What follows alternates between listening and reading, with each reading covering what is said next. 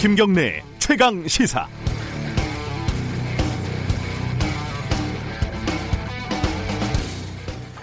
말을 할 줄 모르는 갓난 아이를 보면요.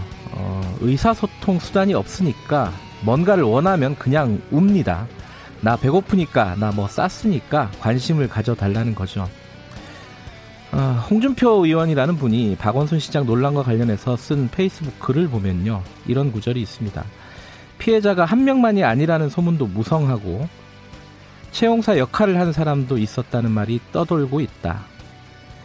큰 사건은 터졌고 뭔가 숟가락을 얹어서 대중의 관심을 끌고 싶고 지금 한 자리 맡은 것도 없어서 말빨도 잘 안 먹히고 통합당에 들어가기도 어렵고 지지율은 바닥에서 고만고만하고 그래서 악을 쓰는 거라고 밖에는 안 보입니다. 말을 할 줄 모르는 갓난애와 다를 게 없습니다. 관심을 받고 싶지만 방법이 없는 갓난애.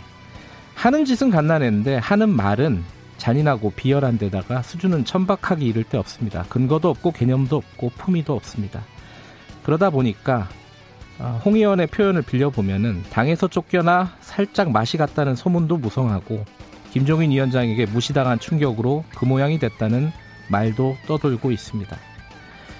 말을 못해 우는 아이는 그래도 사랑스럽긴 합니다. 본인은 어떤지 바쁘셔도 거울을 한번 보시는 여유를 가지시기 바라겠습니다. 7월 15일 수요일 김경래의 최강시사 시작합니다.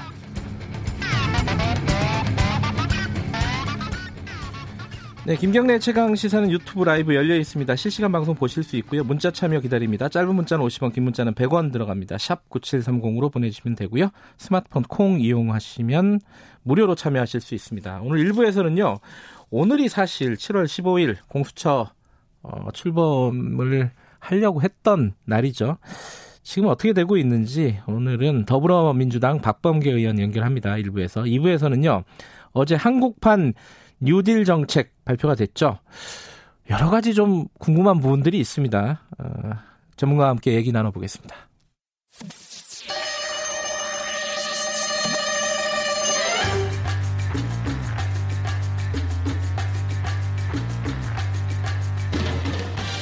네, 어, 잠시 중단했던 퀴즈 들어갑니다. 정답 맞추신 분에게 추첨 통해서 시원한 아메리카노 쏘겠습니다. 오늘 문제 나갑니다.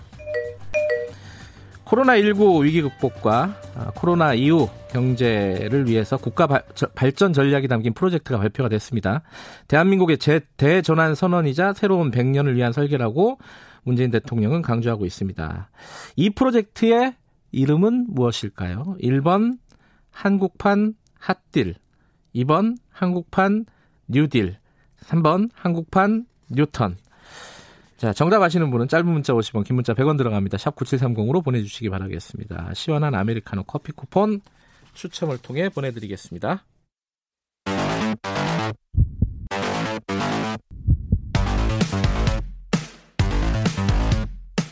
오늘 아침 가장 뜨거운 뉴스. 뉴스 unboxing. 네, 뉴스 unboxing 들어갑니다. 고발 뉴스 민동기 기자 나와 있습니다. 안녕하세요. 안녕하십니까. 김민아 시사평론가 나와 계십니다. 안녕하세요. 안녕하세요. 한국판 뉴턴은 필요합니다. 이공계가 잘 돼야 됩니다. 앞으로. 네. 아 이게 문제를 읽을 때마다 이게 약간 웃음을 참느라고 네. 네 어렵습니다. 아, 1번 한국판 hot deal, 2번 한국판 뉴딜, 3번 한국판 뉴턴. hot deal은 이름이 참 좋은 것 같은데. 근데 그래서. 그 뉴턴이 네. 뉴턴입니까? 유턴입니까? 아, 뉴, 뉴. 그 사람 이름 같은데. 아, 사과, 사과랑 유명하신 네네. 뉴턴 같아요. 뭐, 답도 아닌데, 뭐, 뉴턴이든 뉴턴이든 그 무슨 상관 있겠어요.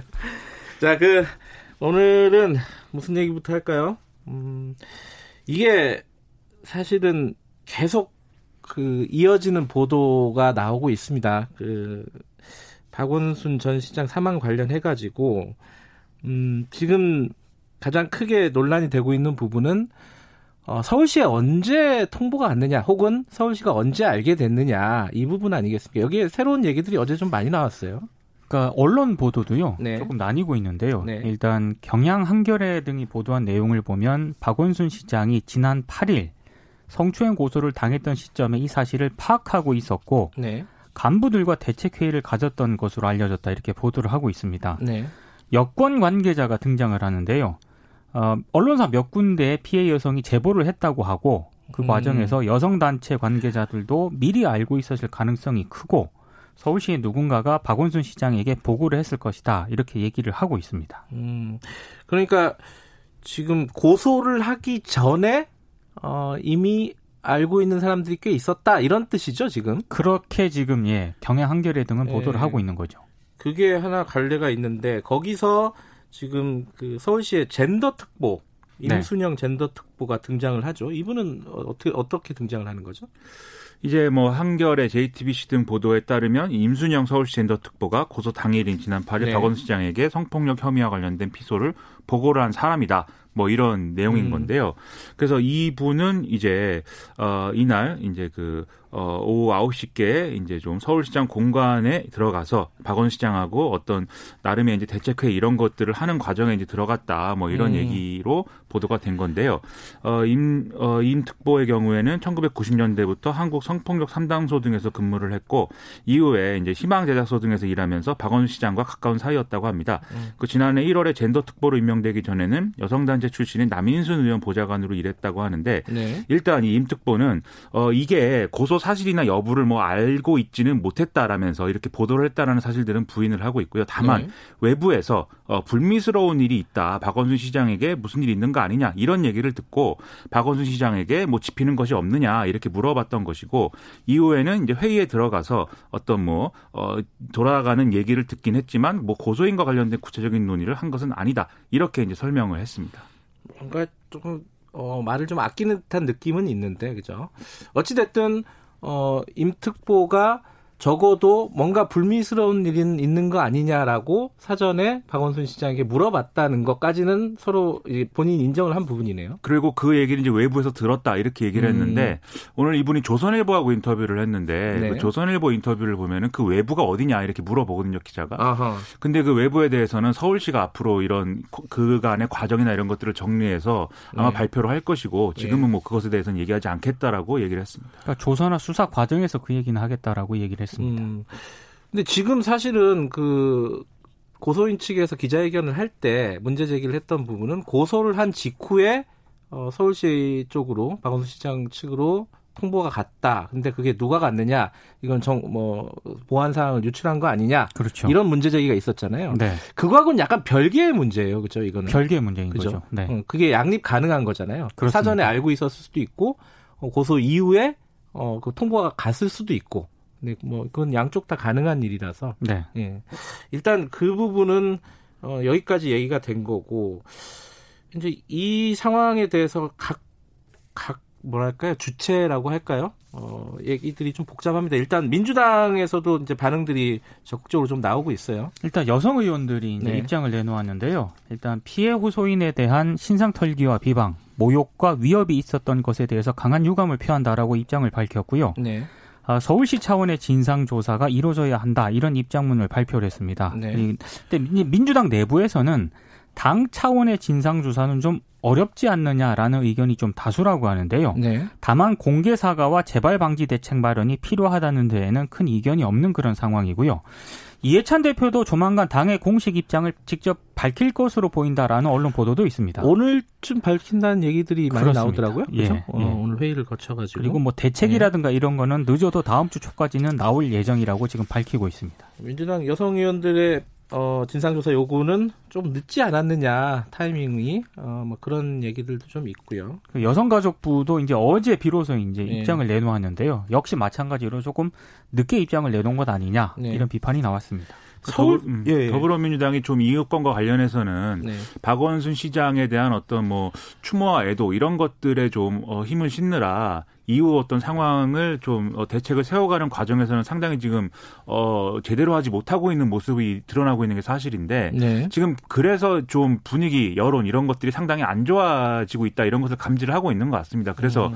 김부겸 전 의원 같은 경우도 어제 오전에는 이제 뭐 어떤 진상조사나 이런 것들에 대해서는 약간 부정적인 입장을 밝혔는데 아. 이후에 어, 어쨌든 이 진상규명이나 이런 것들은 앞으로 필요할 수 있다라는 입장을 또 재차 밝히는 그런 과정도 음. 있었거든요. 네. 그러니까 당내 분위기 이런 것들이 좀 변화하고 있는 것은 사실이고 네. 결국은 진상 규명 또는 재발 방지 이런 측면에서 뭔가를 내놓지 않으면 안 된다라는 판단은 지금 하고 있는 것 같습니다. 네. 어제 그러니까 저희가 박용진 의원하고 인터뷰를 잠깐 했었는데 박용진 의원이 이제 당내 진상조사가 필요하다는 네. 취지의 얘기를 했습니다. 그게 이제 인용이 되게 많이 됐어요. 근데 그걸 보면서 그런 생각이 들더라고요. 아, 당내에서 얘기한 사람이 없었구나. 음. 박용진 의원 얘기가 인용이 이렇게 적극적으로 많이 되는 걸 보니까 거꾸로 그런 생각도 좀 들더라고요.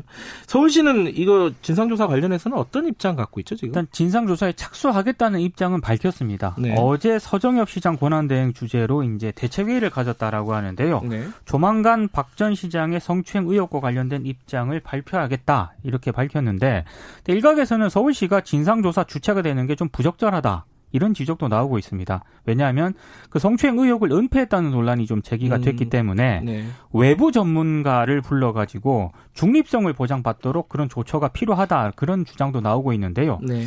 오늘 또 조선일보를 보니까 그 성추행 의혹을 듣고도 이를 묵살한 인물이 비서실 정무라인의 5급 비서관인 것으로 알려졌다. 또 이렇게 음. 보도를 하고 있거든요. 네. 그래서 지금 나오는 얘기가 국가인권위원회가 진상조사를 주도해야 한다. 음. 이런 의견도 나오고 있습니다. 그러니까 서울시가 상당히 지금 어려운 상황인 것이 예. 지금 말씀하신 대로 뭐 정무라인 뭐 이런 비서관들 이런 얘기도 나오고 이 박원순 시장의 정무라인들 대부분 이제 별정직들 아닙니까? 박원순 네. 시장이 데리고 온 이제 그런 사람들이 어떤 은폐나 이런 것들에 가담했다라고 하면 이제 1차적으로 문제죠. 그런데 2차적으로 또 문제가 되는 것은 지금 일부 언론의 보도에 따르면은 이 지금 피해자를 이렇게 좀 어, 서울시로 발령을 내는 과정에 이제 면접을 보고 이런 음. 실무를 담당했던 게 또 지금 서정엽 시장 권한 대행이라는 거거든요. 음흠. 이분은 이런, 이런 별정직이나 이런 분은 아니고 네. 박원순 시장의 비서실장을 했고 이제 흔히 말하는 우리가 흔히 말하는 뭐 늘공인 거니까 네. 그러면 결국 이런 잣대로 보든 저런 잣대로 보든 지금 서울시가 뭔가 진상 규명과 재발 방지 대책을 내놓는 것이 얼마나 신뢰성 있게 비춰지겠느냐 이런 문제가 지금 발생하고 있다는 거죠. 어, 그러면은 결국은 사실은 현실적으로도 지금 이제 사실은 서울시장이 이제 공석이 된 상황에서 그, 저, 그, 정무라인들이 다 면직이 되잖아요. 그렇죠. 그렇습니다. 자체 조사하기도 쉽지는 않고, 외부 조사가 필요하다는 입장일 텐데, 그러면은 그게 조사를 할 수 있는 주체가 경찰이 될 수도 있는 거고요. 그렇죠. 그렇죠? 어, 그리고 뭐 인권위원회가 될 수도 있는 거고. 외부 감사가 될 수도 있는 경우가 있는데 뭐 그건 아직 정리가 안 된 거죠. 그렇죠? 경찰이 예. 수사를 할 수도 있는 상황이 될 수도 있습니다. 왜냐하면 지금 활빈단과 같은 시민단체들이 아, 활빈단 아직도 있군요. 네, 아. 경찰과 청와대 관계자를 공무상 비밀누설 혐의로 지금 그 고소장이 접수 고소장을 접수를 했거든요. 음흠. 근데 이제 공무상 비밀누설 혐의 같은 경우에는 직무상 비밀을 누설했을 때 적용되는 혐의인데 네. 이걸 확인하려면 공무상 비밀의 내용이 특정이 돼야 됩니다. 예. 그러니까 특정이 되려면은 아무래도 지금 뭐 고소 내용이라든가 음흠. 또 경찰 진술한 거 있지 않습니까? 그리고 지금 뭐 휴대전화에 담긴 메신저 대화 이런 음. 것들을 수사 과정에서 들여다볼 수밖에 없기 때문에 네. 이런 부분에 대해서는 좀 확인이 가능하지 않겠느냐라는 얘기도 나옵니다. 근데 이 대목에서 이제 약간 정치적 논란이 불거질 수 있는 게 지금 네. 미래통합당의 경우에는 경찰을 못 믿겠다는 취지로 지금 또 얘기를 아하. 하고 있습니다. 그래서 네. 검찰에서 특임 검사를 임명한다든지 특별사본부라는 이런 형태를 꾸려서 좀 검찰이 중심이 돼서 이것을 이제 수사를 해야 된다 이런 지적도 이제 음. 하고 있는 상황인데 그러면 이제 또 얘기가 좀 이상해질 수가 있기 때문에 좀 뭐좀 뭐 좀 진흙탕으로 갈 가능성도 지금 지금은 좀 네. 커지고 있는 것 같습니다. 결과론적으로 보면은 경찰이 서둘러서 공소권 없음이라고 못을 박아버린 게 의미가 없어져 버렸어요, 사실은. 그렇죠? 그게 또 정확히 얘기하면 뭐 못을 박았다라고는 음. 뭐하고 그건 사실 일반적인 절차인 것이죠. 그렇죠. 검찰 사무규정에 음. 의해서 이제 그 대목에서 답변을 한 거고 사실은 명확하게 공소권 없음 처리가 됐다라고 또 음. 확인을 한 거는 또 아니기 때문에 네. 그래서 좀 여러 평가가 가능한 대목인 것 같습니다. 네. 어, 정의당의 심상정 대표가 어제 사과를 했습니다. 그러니까 사과를 한 내용은 조문을 거부한 그 두 의원의 발언에 대해서 사과를 한 건가요? 정확하게는? 그러니까 그 박원순 시장 조문 불참을 그 네. 장의영 네. 의원하고 류호정 의원이 얘기를 네. 하지 않았습니까? 그래서 이것과 관련해서 유족분들과 시민의 추모 감정에 상처를 드렸다면 음. 정의당 대표로서 진심으로 사과드린다 이렇게 얘기를 했는데요. 네. 아무래도 좀 비판도 좀 제기가 됐고 네. 내부에서도 일정 정도 반발이 되니까 상, 당 수습 차원에서 좀 내놓은 메시지로 풀이가 되고 있습니다. 근데 이렇게 수습 차원에서 내놨는데 역시 또 좀 시끄러워요.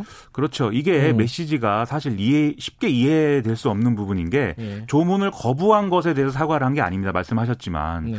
그 조문을 거부한 거는 우리 입장이 맞는데 네. 혹시 그게 뭐 남들의 이제 기분을 나쁘게 했다면 사과한다 이런 음. 얘기인데 사실 애초에 그런 입장을 바꾼 게 아니라면은 굳이 또 사과를 할 필요는 없는 거 아니겠습니까? 네. 오히려 이제 이렇게 되니까는 조문 거부가 나름대로 의미가 있다고 생각한 내부의 당원들과 이런 네. 사람들이 또 항의를 하는 거죠. 그러니까 사실 조문을 거부해서 탈당 뭐 이런 이런 어떤 탈당 요구 이런 것들을 좀 해서 비극이 나름대로 이제 어 비판적 비판을 많이 받았는데 네. 또 사과를 해서 또 반대쪽에서 비판을 받는 그 개도 구럭도 잃는 뭐 이런 상황에 스스로 걸어 들어가 버린 꼴이 돼서 네. 지금 뭐 난리가 났습니다. 네.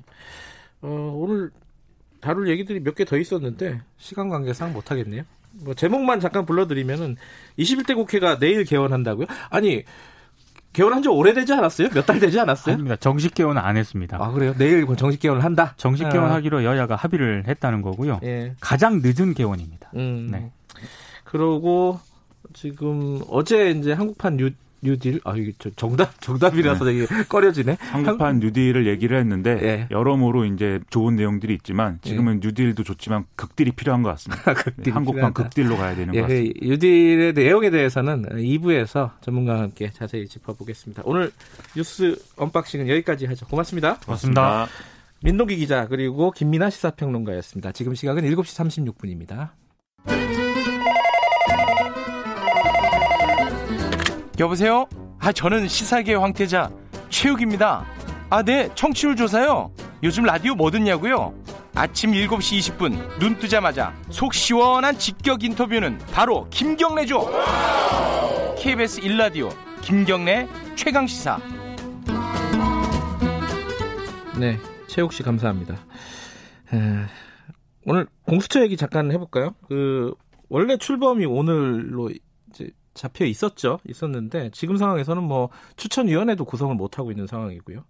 앞으로도 조금 난항이 예상됩니다. 야당이 협조하겠다는 뜻이 전혀 없는 것 같고 이게 법을 바꿔서라도 뭘 하겠다, 어, 추진을 하겠다라는 게 어, 야당 여당의 입장이었는데 지금 어떻게 진행이 되고 있는지 더불어민주당 오늘 어, 박범계 의원 법사위원이시죠? 어, 연결해서 자세한 얘기 좀 들어보겠습니다.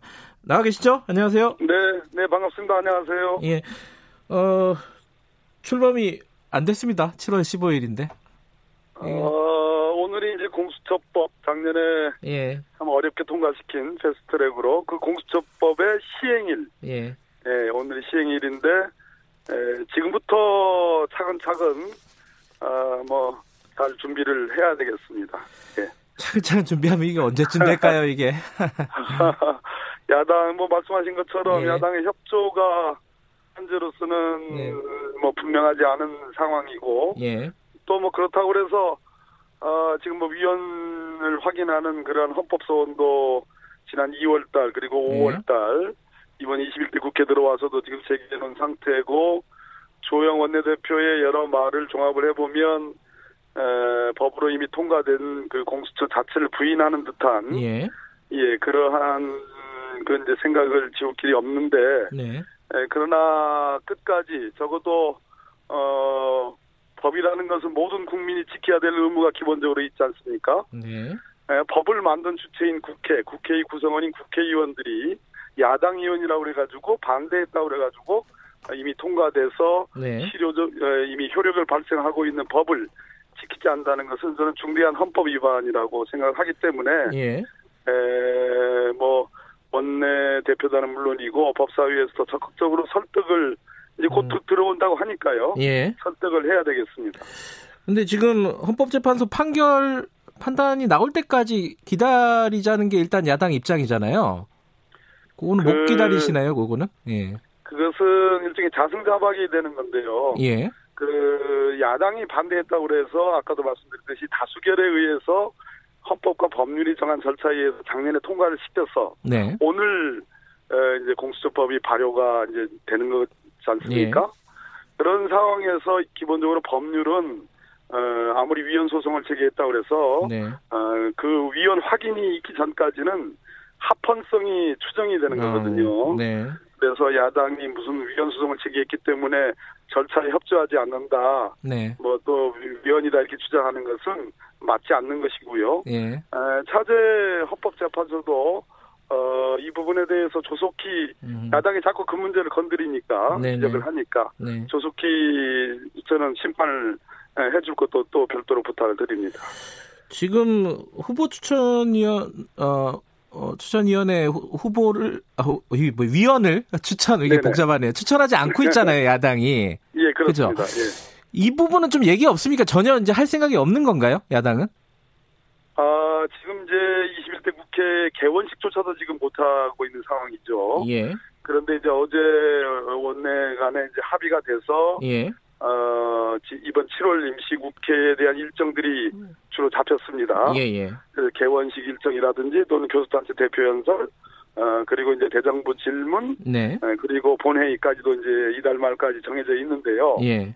이제 들어올 건 같습니다. 예. 아, 그런데 문제는 이 어, 공수처장 후보 두 분의 후보를 추천하기 위한 추천위원회를 예. 만들어야 되거든요. 예. 그것은 국회의장의 일종의 그 임명 이제는 위촉 권한이 국회의장에게 있고 예. 에, 박병수 국회의장께서 야당에도 그러한 협조 요청 공문을 이제 통지를 했습니다. 네. 이것은 음, 그 야당이 국회의원을 갖고 있는 야당에 에, 만약 거기 협조하지 않는다면 제가 네. 보기에는 국회의장의 권한을 침해하는 거라고 저는 생각을 음, 해요. 네. 예, 그러한 그것은 위법한 상태라고 저는 생각합니다. 근데 방법은 에, 없잖아요. 거기에 대해서. 그러니까 예. 뭐 결과적으로는 뭐 그, 입법 자기일 수도 있고요. 예. 어, 예를 들어서 후속 3법이 있지 않습니까? 예. 인사청문회를 위한 국회법, 국회 인사청문회법, 그리고 운영 규칙이 있단 예. 말이에요. 예. 이런 것들 만들 의무가 있는데, 예. 어, 우리 뭐 김경래 기자님 지금 어, 저한테 이제 대책이 뭐냐 이런 그렇죠. 질문 아니, 예. 시겠어요 예. 어, 일단 1차적으로는 강력한 원내 교섭을 해야 되고 예. 또 대국민 호소도 저는 적극적으로 어, 국민의 힘으로 만든 공수처법이니까요. 네. 그것도 필요하고 경우에 따라서는 어, 이것은 아까 제가 말씀드렸듯이 입법 부작위 예. 또는 협조 의무를 이행하지 않는 것 네. 그리고 국회의장의 어떤 후보 추천이 구성에 대, 대한 임명 위촉권한의 침해 이런 등등을 가지고 네. 어 한번 그 어떤 다른 대안이 있는지에 대한 아주 심도 깊은 지금 고민을 하고 있습니다. 예. 그러면은 지금 그런 심도 깊은 고민도 해보고 설득도 해보고 그래서 안 되면은 법을 바꿔서라도 어 하겠다 이런 입장은 유효하신 건가요? 법을 바꾼다는 것은 지금 야당의 그 기본적으로 공수처장 후보 추천을 위한 네. 네. 두 명의 추천위원을 추천하지 않거나 네. 또는 어, 추천하더라도 어, 계속적으로 뭐 후보 후보자에 대한 비토권을 계속 행사해서 네. 최종적으로 대통령께 에, 두 분의 후보자를 추천하는 절차를 계속 파행 내지는 지연시키거나 음, 네. 이러한 사태가 어, 계속이 된다면 네. 에, 제가 아까 말씀드렸죠 협조 의무를 이행하지 않는 것, 국회의장의 네. 권한을 침해하는 것, 네. 또 입법 부작위의 어떤 위헌적 위법적 상태가 발생하는 것 예. 이런 경우에는 대안으로서 어, 여러 가지 관련 법의 예. 개정도 저는 고려할 어. 수 있다고 생각합니다. 근데 이제 그렇게 되면은 이제 가정에 기반한 질문이라서 참 어려운 질문인데 예. 이제 어쨌든 그런 식으로 강행을 하게 되면 이 공수처라는 게 굉장히 중립성이 강력하게 요구되는 기관 아니겠습니까? 예, 맞습니다. 야당 없이 여당이 단독으로 어떤 이유에서든지 단독으로 이게 진행이 된다면은 나중에 공수처가 어떤 정치적인 어떤 편향이나 이런 논란에 휘말릴 가능성이라든가 이런 게 많잖아요. 이건 참 어려운 선택일 것 같아요. 어떻게 보세요?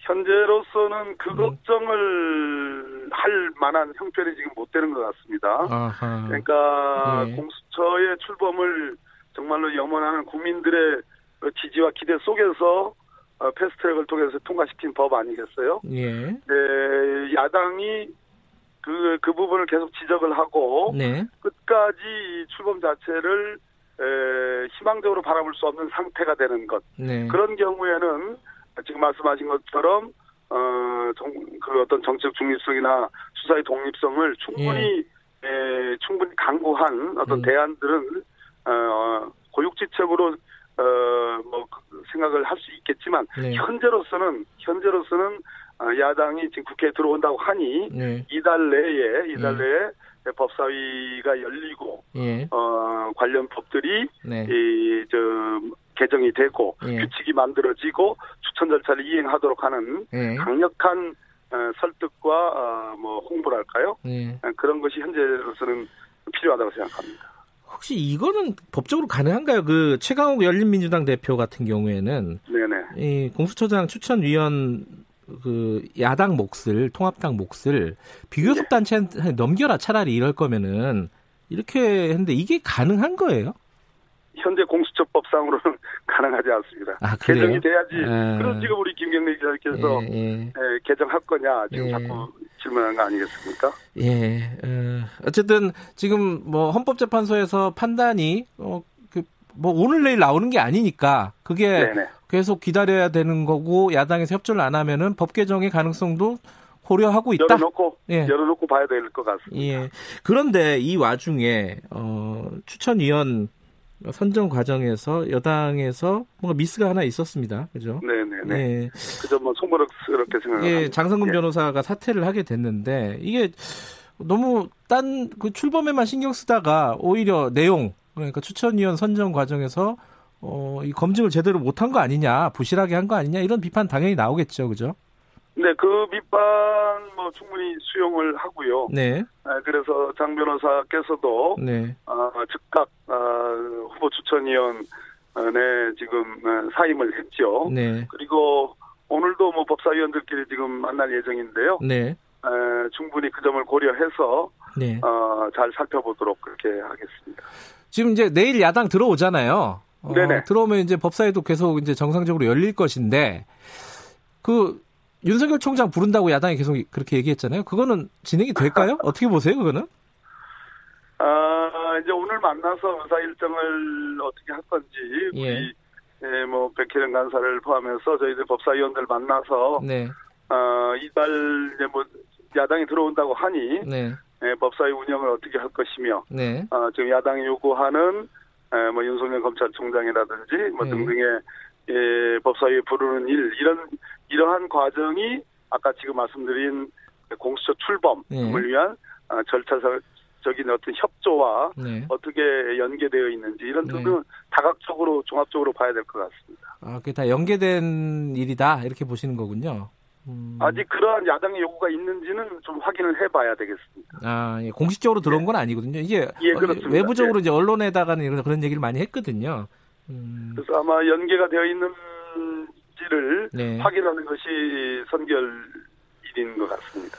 또 이 법사위와 또 관련된 일이기도 한데 지금 이제 박원순 시장 사망과 관련해 가지고요. 어, 지금 뭐 추가적인 수사가 필요하다. 그게 특검으로 가, 야 되는 거 아니냐 이런 의견들이 야당에서 나오는 것 같아요. 여기에 대한 의견은 어떠십니까? 현재 어떻든 고인이 되셨고요. 예. 에, 지금 이제 피해자분의 호소도 네. 대리를 통해서 국민들께 전달이 됐고, 네. 에, 뭐 상당히 엄중한 에, 일이라고 보고, 네. 어, 또 위로의 말씀도 드리고, 네. 조사의 필요성에 대한 어떤 공론화도 지금 진행이 되고 있는 것 같습니다. 현재 예. 그 부분 조사가 예. 어, 경찰청에 의해서 현재 진행이 되고 있습니다. 예. 에, 여러 가지 뭐 주변 수사도 어, 되는 것 같고 심지어 예. 이제 휴대폰 포렌식 절차도 진행되는 것으로 그렇게 예. 보도되고 있는데요. 예. 아, 그 부분에 대한 에, 과정들을 좀 지켜본 뒤에 음. 에, 야당의 주장 그 여부의 타당성도 검토가 음. 돼야 될 거 아닌가 생각합니다. 어, 경찰의 수사는 좀 진행이 되고 있는 것 같은데, 말씀하신 대로. 그리고 서울시도 지금 진상조사를 어떻게 할지 지금 논의를 하고 있는 것 같아요. 그런데. 당 차원, 그러니까 민주당 차원의 진상규명 조사, 어, 이게 필요한 것인지 이 입장을 좀 여쭤보고 싶네요. 글쎄요, 뭐 제가 아, 오늘 네. 아, 그 부분에 대해서 우리 뭐 김경래 기자님께서 질문하는 네. 그 취지에 맞게끔 제가 어떠한 의견을 네. 어, 현재로서는 음. 이, 일단은 경찰청의 수사가 음. 진행되지 않는다거나 네. 또는 어, 이러한 일들이 벌어진 어, 서울시청 서울시 자체의 조사가 진행되지 않는다거나 네. 한다면 모를까 네. 어, 현재 당이 이, 어떤 그 부분에 대해서는 조금 더 어, 공론의 절차를 좀 더 밟아야 되지 음. 않을까 그런 생각을 갖고 있습니다. 그뭐 국회 차원의 예를 들어 뭐 국정조사라든가 뭐 이런 것들이 필요한지에 대한 질문도 역시 같은 대답을 하시겠네요, 그죠? 네네, 네, 네 그렇습니다. 알겠습니다. 어 시간이 거의 다 됐는데 짧게 하나만 더 여쭤볼게요. 네네. 지금 그 검언 유착 사건 이른바 채널 A 예, 예. 기자와 관련된 그 사건 지금 수사 심의가 뭐 다섯 곳이 신청을 했어요. 네. 저기 좀 혼란스러운 상황인데 이거 어떻게 좀 정리돼야 된다고 보십니까 이게? 일단 첫째 수사심의 제도 자체에 대한 네. 에, 종합적인 검토가 좀 필요한 것 같습니다. 아. 어떤 경우에는 에, 정말 그 혜택을 볼 보는 사람들에게만 예. 에, 에, 어떤 그 제도의 효과가 에, 수용이 되고 네. 일반 국민들에게는 아주 먼 절차처럼 되어 있는 것이 일단 문제고요. 그러나 네. 현재 진행되는 뭐 수사심의 제도가 있는 이상은 신청이 있고 거기에 따른 절차는 음. 아, 뭐 진행되지 않을 도리가 없다고 보여집니다. 예. 수사 심의와 관련해 가지고 좀 제도적으로 손을 봐야겠다 이런 생각 갖고 계신 거네요, 그죠? 현재로서는 제가 보기에는 네. 아, 이것은 아, 모든 국민을 위한 일반적인 음. 의미의 검찰 개혁의 제도로서 아, 이것이 실효성 있게 작용한다고 보지는 않습니다. 네. 자 시간 다 됐는데 하, 한 말씀만 더 여쭤볼게요. 그 공수처 출범 네. 이거 마지막 뭐 데드라인 이런 게 있습니까? 내부적으로 정해놓은? 저는 개인적으로 네. 어, 만약 이 공수처 제도 출범 자체를 금 에, 협조음을 이행하지 않음으로써 부정한다는 네. 에, 그러한 확정적인 판단이 쓴다면 음. 에, 저는 결단을 해야 되는 시점이 곧 온다고 생각합니다. 곧 온다. 예, 알겠습니다. 네. 여기까지 듣겠습니다. 고맙습니다.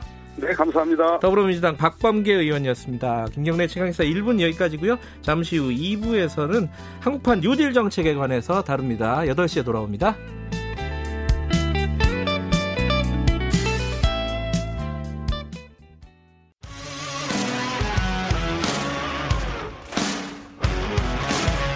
뉴스타파 기자 김경래 최강 시사. 네, 김경래 최강 기사 2부 시작하겠습니다. 어, 여러분들에게 매일 퀴즈 내드리고 정답 맞히신 분들에게 시원한 아메리카노 커피 쿠폰 추첨을 통해 보내드리고 있습니다. 오늘 문제 먼저 드릴게요. 어제 발표된 내용입니다. 문재인 대통령이 직접 청사진을 발표를 했고요. 대한민국 대전환의 시작이자 선언이자 새로운 100년을 위한 설계라고 말을 했습니다. 2025년까지 160조 원이 투입되는 이 프로젝트의 이름은 무엇일까요? 1번 한국판 핫딜, 2번 한국판 뉴딜, 3번 한국판 뉴턴. 정답 아시는 분은 짧은 문자 50원, 긴 문자는 100원 들어갑니다. 샵 9730으로 보내주시고요. 어, 정답 맞추신 분들에게는 추첨을 통해서 커피 쿠폰 보내드립니다. 1번 한국판 핫딜, 2번 한국판 뉴딜, 3번 한국판 뉴턴. 어, 이렇게 문제를 보내니까 일부에서도 제가 말씀을 드렸었거든요. 공사구구님이 퀴즈 난이도가 좀 낮다고 예, 내일부터는 아주 어려운 문제를 보내드리도록 하겠습니다. 어, 09 5912님은 정답은 2번인데 플란다스의 개입니다. 이게 무슨 소리예요? 나 이게 무슨 소리인지 모르겠네. 어, 5911님 무슨 설명 좀 부탁드리겠습니다. 6945님 매일 아침 잘 듣고 있습니다. 오늘은 출근하지 않는 날이라 느긋하게 청취 중이네요. 어, 부럽습니다. 출근하지 않으시고 푹 쉬시기 바라겠습니다. 2469님, 60님, 수박. 이, 아, 이거는, 아, 제 프로그램 하기 전에 오늘 아침 일라디오 퀴즈 정답이 수박이었다고 합니다. 어, 늦게 보내셨네요. 탈락입니다. 예. 자, 어, 저희들이 모신 건국대학교 경제학과 최백은 교수님을 모셨는데 아까 양화대교에 계신다 그래가지고 시간을 제가 좀 끌었습니다. 아, 양화대교 네. 노래 하나 듣 고 가려고 했는데 아, 예. 어, 급하게 오셨습니다. 오늘 나와주셔서 감사합니다. 네, 감사합니다. 예. 어제 그 한국판 뉴딜 정책이 발표됐는데 이거는 사실은 그 전에도 여러 차례 윤곽에 예. 대해서는 얘기가 됐던 부분이에요. 예. 그래서 뭐, 뭐 뭐가 그렇게 새로운 얘기지라는 느낌도 있어요. 사실 듣는 사람 예. 입장에서는 그죠. 예. 그 전에 다 나왔던 얘기 아닌가 이런 느낌이 있었는데 들으시면서 어떤 부분이 조금 뭐랄까 눈에 들어온다? 좀 달라진 얘기다 이런 게 있으셨어요? 저는 대통령의 워딩에 굉장히 주목을 했습니다. 아 대통령의 워딩? 예. 네. 지금 우리 경제가 보면요. 네. 어, 전 세계 경제가 다 그렇지만 이, 미국 경제를 기준으로 할 때요. 네. 2000년 이후에 이 산업계가 지각 변동을 하고 있어요. 네. 그러니까 전통적인 그러니까 제조업이 이제 이 퇴각을 하고 있고 네. 소위 말해서 뭐 구글 같은 이런 이제 소위 플랫폼 기업들이 네. 이제 부상을 하기 시작했었어요. 네. 그러니까 이제 소위 말해서 제조업이라는 오프라인 생태계에서 네. 소위 온라인 디지털 생태계로 산업이 이제 재편되는 게 진행되고 있는 거예요. 네. 그런데 이제 우리 같은 경우는 어 IT 혁명 이후에 닷컴 사업 모델까지 쫓아갔는데 음. 그 이후, 이후에 플랫폼 사업 모델로 잘 쫓아가지 음. 못하고 있는 상황이에요. 우리는요. 네. 그러니까 이게 지금 어떻게 보게 되면 경제 생태계가 지금 근본적인 변환이 있는 거기 때문에 네, 네. 여기에 빨리 적응을 하는 게 굉장히 중요하고요. 네.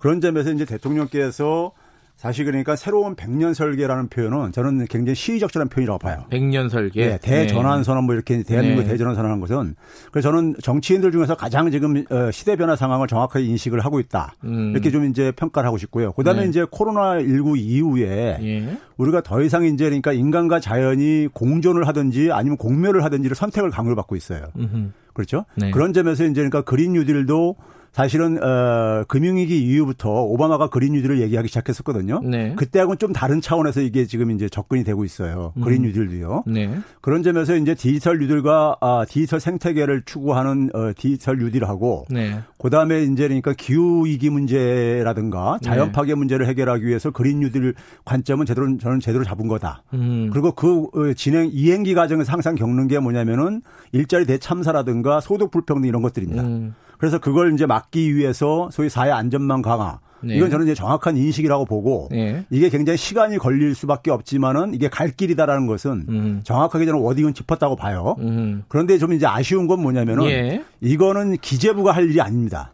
음. 기재부는 기본적으로 성장의 방점이 찍혀 있는 부서예요. 네. 근데 이 우리가 그린 뉴딜이라든가 디지털 생태계는 성장 관점만 가지고 풀 수 있는 문제가 아닙니다. 음. 이건 사실 청와대 정책실 같은 데서 해야 되는 거예요. 네. 그림을 만약에 이렇게 대전환을 그리려면요. 네. 그런 점에서 대통령은 방향을 제시했는데 그 안에 내용을 채워 어, 채워 넣어야 될 네. 이게 좀 이제 그러니까 저는 어, 굉장히 그러다 보니까 좀 빈틈이 많이 보인다. 음. 이렇게 좀 평가할 수 있겠습니다. 예. 저번에 사실 어 6월 달에 저희랑 인터뷰를 하시면서 예. 그런 비슷한 얘기를 하셨어요. 예. 뭐였냐면은 이제 그때 한국판 뉴딜의 윤곽이 그때 나왔었거든요. 예, 맞습니다. 그때 예. 그 얘기 하셨어요. 기재부가 뉴딜 개념을 제대로 이해를 하지 못하고 맞습니다. 있다 이 네. 얘기도 하셨고 그리고 지금 문재인 정부에서 초, 초기부터 추진하고 있었던 혁신 성장 있잖아요. 네. 그 내용하고 뭐가 그렇게 다른 거냐 재포장한 예. 거에 불과했다 하다 예. 예. 그렇게 얘기하셨는데 그 네. 생각은 지금도 유효하신 생각인가요? 예 맞습니다. 그러니까 예. 이제 그 부분이 디지털 뉴딜에 예. 처음에 기재부가 짤 때요 한국판 뉴딜을 디지털 뉴딜을 중심으로 짰었어요. 예. 근데 이제 대통령께서 대통령께서 이제 그러니까는 그린 뉴딜도 중요하니까 포함시켜라고 이제 주문을 했고 음흠. 그다음에 이제 전 국민 고용 보험제도 이제 포함시키 이제, 이제 중요성을 네. 얘기를 하다 보니까 네. 이걸 이제 그러니까 결합을 시킨 거예요. 예. 기재부에서 그러니까요. 네. 사후적으로요. 근데 이제 기재부가 이제 제가 그렇게 지난 인터뷰에서 표현했던 이유는 네. 현 정부 들어와 가지고 사실 뭐 박근혜 정부 때부터 사실 연장선에 있는 건들인데요. 네. 소위 말해서 어, 김동연 부총리 때 표현했던 것이 혁신 성장을 표현했던 것이 플랫폼 경제 활성화를 했었어요. 네. 그리고 이제 홍남기 부총리가 DNA를, DNA를 얘기를 하는데 네. 이번에도 DNA를 얘기를 하고 있고요. 네. DNA가 일종의 뭐냐면 네트워크 경제, 플랫폼 경제는 같은 말이에요. 네. 근데 이제 DNA에 대한 이해가 이해를 하려면 구글 모델 보면 딱 이해가 됩니다. 오. DNA가 뭐냐면 데이터 네트워크 인공지능이거든요. AI거든요. 음. 이게 뭐냐면은 네트워크 사람들을 연결시켜 가지고 네. 디지털 상에서 연결을 시켜서 데이터를 뽑아내고 네. 그 데이터를 가지고 인공지능 기술을 발달시킨다는 게 이게 이제 이게 DNA 개념인 겁니다. 이게 네네. 구글 모델이죠. 정확하게요. 네. 그러면 이제 이 구글 같은 기업들이 많이 만들어지면 이게 이제 정책이 사실은 효과를 보는 거예요. 네. 그러니까 사람들이 창업을 할 때 플랫폼 사업 모델로 구글 모델로 창업을 하고 네. 그러고 나서 거기서 얻어지는 데이터를 가지고 데이터를 가지고 데이터를 활용을 해가지고 새로운 사업거리라든가 새로운 일자리를 만들어낼 수 있으면은 이게 이제 소위 디지털 생태계가 이제 그러니까 네. 정착되어지는 거라고요. 네. 그런데 현 정부에서는 뭐냐면은 이제 정부가 할 수 있는 게 한계가 있긴 해요. 그렇죠. 어, 정, 말씀하신 민간 영역이잖아요. 그렇죠. 예. 정부는 결국은 뭐냐면은 이제 그 근본적인 인프라라든가 이걸 음. 해줘야 되는데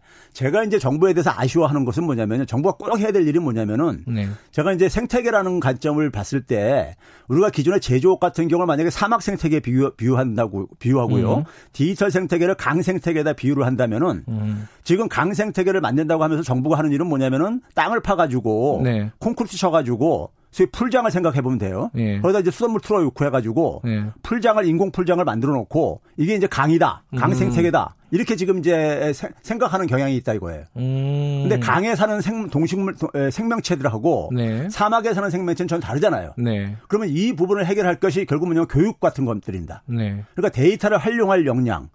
그다음에 데이터를 가지고 그러니까 그것을 가지고 이제 그러니까 활용하려면 아이디어가 굉장히 많아야 됩니다. 음. 그러니까 아 근데 현재 지금 교육 방식은 그런 아이디어를 그러니까 활용하는 이런 역량하고는 굉장히 거리가 멀거든요. 음. 그래서 창업이 그러니까 사실은 디지털 서, 이 소위 디지털 생태계에 맞는 음흠. 그런 사업으로 많이 창업이 돼야지만 되는 부분인데 네. 그런 부분들을 정부가 이제 그러니까 소위 말해서 해야 될 일이 있는 것이고 예. 그다음에 기업들이 해야 될 일이 있는데 지금 우리나라 대기업들이 플랫폼 사업 모델 제대로 이해 못 하고 있어요. 음. 삼성전자, 현대차 모든 기업 대기업들이요. 음. 그럼 결국은 뭐 이게 사실 어렵습니다. 예를 들면 제조업하고 전혀 다른 원리다 보니까 미국도 제너럴 일렉트릭이 몰락하는 이유가요. 여기 진화를 못해서 그런 거예요. 음흠. 그러면 결국은 뭐냐면 새로운 어, 부상하는 창업 기업들이 이걸 영역에 들어가야 되는 건데 그러려면은 그런 어 디지털 생태계에 적합한 사업 창업을 할 수 있는 역량을 가르치는 건 교육의 영역입니다. 음. 근데 이걸 기재부가 사실은 한다는 것은 사실은 어폐가 있는 거죠. 네.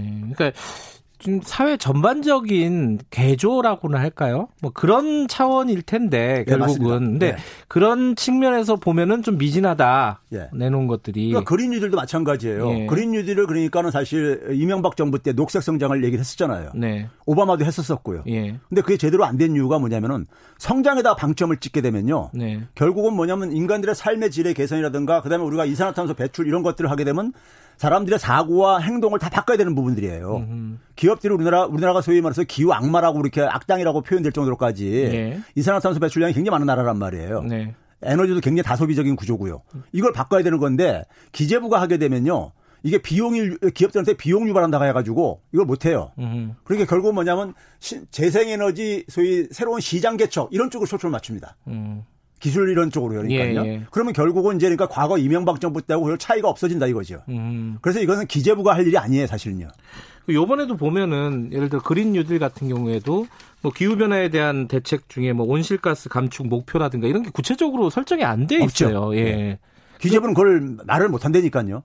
왜 기업들 부담해 가니까요. 네. 성장에다 방점을 찍고 있으니까 그런 거예요. 근데 지금 말씀하신 최 교수님 말씀하신 걸 들어보면 이게 뭐 1, 2년 사이에 승부가 날 수 있는 게 아니라 좀 장기적인 플랜 아니겠습니까? 맞습니다. 그죠? 그래서 그래서 제가 이제 대통령의 워딩에 주목을 네. 하고 대통령은 이번 정권에서는 그러니까 기본만 깔고 예. 계속해서 이게 그러니까 정권이 야당으로 바뀌더라도 네. 계속해서 추진돼야 될 하나의 방향인 거예요. 네. 방향이라는 점에선 처음에 잘 깔아야 되는 거죠. 음흠. 처음에 방향을 잘 잡아야 되는 거죠. 음흠. 그러니까 단기간 내 성과에 급급하지 말고 네. 이게 대한민국의 그러니까 기본적으로 미래를 만드는 일이기 때문에 이게 미래 만드는 일이 1, 2년은 되겠습니까 이게요. 음. 예. 근데 지금 사실은 정부가 임기가 있잖아요. 예. 문재인 정부 임기가 뭐 2년밖에 예. 안 남지 않았습니까? 예. 그럼 그 이후에는 이게 연속적으로 예. 지속성을 가지고 정책이 추진될 것인가? 예. 그게 좀 뭐랄까 걱정을 하는 사람들도 있고 우려하는 사람들도 있는 거 아니겠습니까? 맞습니다. 그죠? 그러니까 이게 방향을 잘못 설정하게 되면은 네. 차기 정부에서 수정을 할 수밖에 없어요. 음흠. 방향을 근데 제대로 설계를 하게 되면은 차기 정부도 이게 가야 될 길이기 때문에 그걸 연속선상에서 추진할 수밖에 없다는 거죠. 음. 그래서 처음에 그러니까 기본 설계를 잘 짜야 되는 거예요. 음. 어떤 부분이 그러면 제일 부족하다고 보세요? 구체적으로는? 그러니까 아까 제가 이제 디지털 뉴딜 부분에서는 네. 지금 정부가 주로 하는 것은 그러니까 우리가 소위 하드웨어적인 인프라에 뭐 초점을 뭐, 맞추고 있는 거예요. 뭐 5G 뭐 망을 그렇죠. 망이라든가 아니면 비대면 산업을 육성한다든가 예, 예, 예.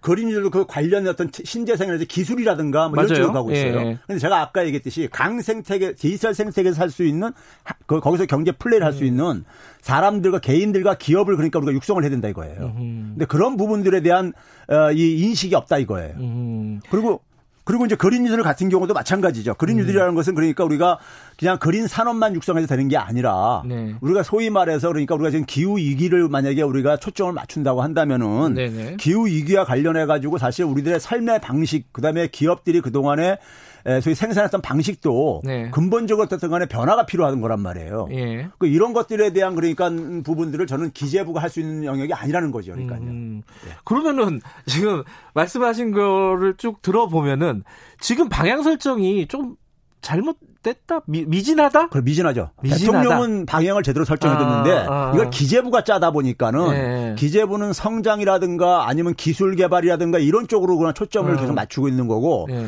제가 볼 땐 기재부가 여전히 생태계에 대한 간 생태계에 대한 개념이 이해가 부족하다 이렇게 저는 음. 보고 있는 거예요. 청와대가 설계를 해야 된다고 말씀하셨잖아요. 그렇죠. 그러니까. 근데 청와대가 그런 능력이 지금 있을까요? 없으면 어. 나와야죠. 그리고 제가 어저께 이제 한 가지 네. 주목한 건 뭐냐면 네. 네이버의 그 저기 저 대표이신 네. 그분이 이제 그런 얘기를 했어요. 자기들 데이터를 이제 그러니까 공적인 활용을 위해서 좀 이제 그러니까 어, 활용을 하는데 좀 지원을 하겠다 이런 얘기했는데 음.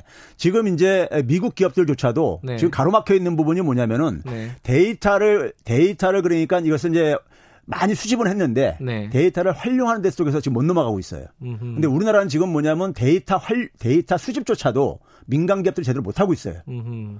그러니까 이제 공공기관 데이터를 굉장히 이제 가는데 네. 민간 기업들 다 할 일들인 거예요. 음. 그러니까 민간 기업들이 지금 그런 부분을 못 하고 있고 네. 그다음에 데이터를 모은다면은 그 데이터를 사회가 전체가 공유를 해야 됩니다. 네. 데이터 소위 말해서 이 디지털 생태계의 핵심은 뭐냐면 음. 개방적인 혁신이거든요. 방식이요. 네. 네. 그러니까 개방을 해줘야 되는 거예요. 음. 그리고 이제 그 데이터를 일단 접근했을 때 데이터를 그 접근한 개인들이 개인들이 그걸 가지고 새로운 이제 그러니까 일자리를 만들고 새로운 사업을 만들 수 있는 이런 이제 역량을 키워줘야 되는 거죠. 정부가 음. 해야 될 일은요. 근데 이제 그게 지금 어제 발표된 걸 보면은 예. 뭐 예를 들어 10대 대표 산업 같은 것들을 예. 발표하고 어떤 사업별로 고용 창출이 뭐 몇만 명이 벌어진다. 이게 이제 예. 구체적으로 이제 돼 있잖아요. 그게 이제 예. 현실성 있는지를 좀 차치하고서라도. 예. 근데 그렇게 안 하면 그게 이제 굉장히 좀 단기 단지 뭐랄까 시각이 좀 짧다는 말씀이시잖아요. 그런. 식의 사업 방식이. 그런데 보는 사람 입장에서는 그런 거라도 없으면은 이게 좀 네. 공허하다. 네. 이뭐 백년 되게 좋은데 네. 뭐 강생태계 다 좋은데 네. 좀 너무 공허하고 큰 얘기만 하는 거 아니냐 이렇게 느낄 수도 있는 거 아닌가요? 그런데요, 지금 네. 현실을 보시게 되면은. 보게 되면 지금 어, 대학을 졸업한 청년들이 네. 청년들이 지금 뭐냐면 갈 데가 없어요. 음, 네, 네. 그 얘기는 결국 뭐냐면 우리나라는 제조업의 과잉 의존 구조인데 네. 제조업의 위기가 한 30년 전부터 진행되어 왔어요. 예. 그럼 갈 데가 없는 데 속에서 지금 뭐냐면 국가 경제든 개인이든 간에 미래가 지금 그러니까 지금 어, 위기 상황에 놓여져 있는 거예요. 네. 그래서 이제 대전환이라는 표현이 제가 워딩이 굉장히 정확하다고 보, 보는 거고 네. 그래서 이것은 우리가 지금 교육에다 엄청난 많은 개인들이 투자를 해더라도 네. 그 효과를 못 보고 있는 거잖아요. 네. 그게 바로 뭐냐면은 제조업의 수요는 잠깐 줄어들고 있는데 네. 제조업에 적합한 계속해서 인력을 만드는 방식으로 지금 우리는 계속 그렇죠. 반복하고 있는 예, 거예요. 예, 예. 그래서 뭐냐면 어, 교육의 효과가 지금 그러니까 미국조차도 2000년 이후에 급속하게 효과가 상실한다는 얘기를 연구들이 나오고 있어요. 네네. 그러면 그것은 그러니까 우리가 어차피 그러니까 대변환, 대전환을 할 수밖에 없는 문제인 거고요. 네. 그거를 저는 국민들한테 제대로 실상을 알려줘야 된다고 생각해요. 정부는요. 음. 그리고 거기에 필요로 하는 음. 지금 우리가 작년부터요. 대학에 들어온 애들이 2000년생입니다. 네. 21세기 100년을 살아갈 애들이에요. 네. 근데 21세기는 지금 20세기하고 전혀 다른 세상이 벌어지고 있단 말이에요. 네. 근데 여전히 뭐냐면 20세기의 교육 방식이 지금 지배하고 있어요. 그 아이들의 음. 시대 부적응자로 만들고 있는 겁니다. 음. 가면 갈수록이요. 네. 그이 부분을 그냥 마냥 그러니까 단기적으로 효과를 없다고 해가지고 방치할 거냐 이거죠, 이걸요. 음. 그러면 판을 다시 짜야 된다. 이렇게 결론 그런가요? 그렇죠. 아하. 그러니까 이게 지금 뭐냐면 정부가 너무 예. 그러니까 일자리 무슨 뭐 몇백만 개가 만들어지는 이런 저기 보여주시 이런 것보다도 이게 오히려 저는 더 공허하다고 봐요. 아, 그게 더 공유, 예, 공허하다. 예. 그 숫자가. 예, 여기다 뭐 예. 몇백 조 투자하다 뭐 이런 것들이 예. 이게 별로 그러니까 국민들한테 별로 저는 실감이 안 느껴진다고 본다 이거예요. 음, 네, 네. 예, 이런 거는 과거에도 많이 있었거든요. 네. 예. 지금 아까 말씀하신 그린 뉴딜, 뭐 디지털 뉴딜이 있고 또 사회 안전망 분야가 있습니다. 네, 이거는 맞습니다. 이제 가장 눈에 띄는 게 지금까지 계속 추진해 왔던 건데 이제 고용보험을 예. 이제 전 국민에게 예. 확대하겠다는 정책인데 그게 약간 뭐 특수고용직까지만 가는 듯한 느낌이에요. 그러니까 네. 뭔가 정민 확대 이거보단 축소된 거 아니냐 이런 느낌도 있고요. 어떠, 어떻게 보세요, 그거는? 이걸 결국은 그러니까 어 사실은 어, 대통령께서 이런 식의 이제 처음에 표현을 했어요. 네. 그러니까 사회가 네. 이걸 어느 정도 수용하냐에 따라서 네. 수용하냐에 따라서 그러니까 이걸 확장을 네. 확, 속도도 조절할 수, 할 수 있고 네. 결국 이제 우리 사회가 얼마나 이제 수용하냐 달려 있는 건데 저는 그렇게 봐요. 한 50% 이상이 지금 그러니까 가입을 못 하고 있단 말이에요. 현실이요. 네. 네. 그러니까 우리나라 산업 구조의 특성도 거기에 있습니다. 네. 그러니까 우리나라는 이제 그러니까 비임금 근로자가 굉장히 많아요. 거기다가 이제 지금 플랫폼 산업으로 이렇게 전환하면서 이런 문제도 있고요. 네. 그럼 이 속에서 사실 고용보험제라는 것은요, 과거에 그러니까 임금 노동자가 절대적으로 많이 구성하던 시대에 사실 나온 제도예요. 사회안전망 제도입니다. 음. 네. 그러면 그 제도가 사실은 수명이 다한 거예요. 음. 다한 거기 때문에 그러면 사회안전망 설계도 마찬가지로 시대 변화에 맞춰서 네. 하려면 결국 뭐냐면 보험제도보다는 사회보험제도보다는 세금을 걷어가지고 공적 네. 구조 차원 속에서 소위 뭐서 자기 일자리를 상실한 사람들에 대해서 네. 전체적으로 다 지원해주는 방식으로 음. 소득에 기반을 해서 세금을 걷고 그 세금을 거둔 거 가지고 공적 부조로 그러니까 지원을 해주는 것이 저는 오히려 촘촘하게 더 짤 수 있다고 저는 봅니다. 음, 그 사회 안전망도 판을 다시 짜잖아요. 그렇죠. 결국은. 예, 예. 그래야죠. 산업 구조가 지금 다 예. 바뀌고 있기 때문에요. 말 나온 김에 요거 간단하게 하나만 예. 여쭤보고 넘어갈게요. 그 70 대책이라고 할까요? 그 예. 정부 부동산 대책 나왔을 예. 때 이제 종부세를 최고 세율 6%까지 올린다는 거 아니에요, 예. 그죠? 근데 이게 김두관 의원 같은 경우에 부족하다, 신용만 네. 냈다 이렇게 네. 비판을 했어요. 이거 어떻게 생각하세요, 이거는? 이게 이제 대통령이 지금 이제 최대 민생 과제라고 하다 보니까 네. 관료들이 그 과거에도 마찬가지인데요. 관료들이 그러면 굉장히 이제 하는 식으로 이제 이제 이제 저걸 보입니다. 반응을 음, 보여요. 네. 그래서 이번에 보게 되면은 일반 국민들이 볼 때는 종부세만 다 초점 맞추니까는 아, 네. 센 대책이다 이렇게 하는데 허점이 많아요. 아, 허점이 많다는 얘기는 예. 허점이 많게 되면 이게 결국 효과를 그러니까 결국은 보기 힘들다는 얘기입니다. 음. 대표적인 게 뭐냐면요.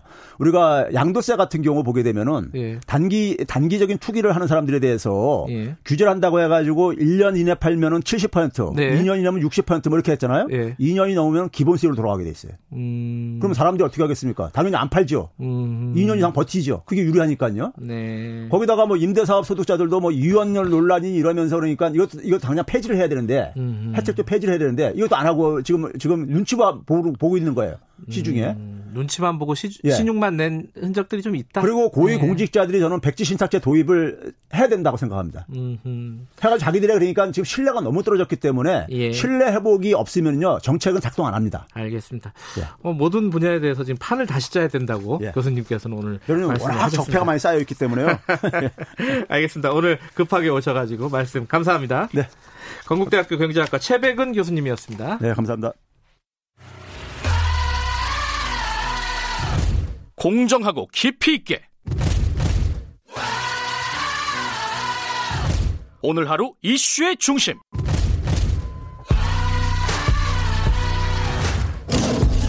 김경래 최강 시사.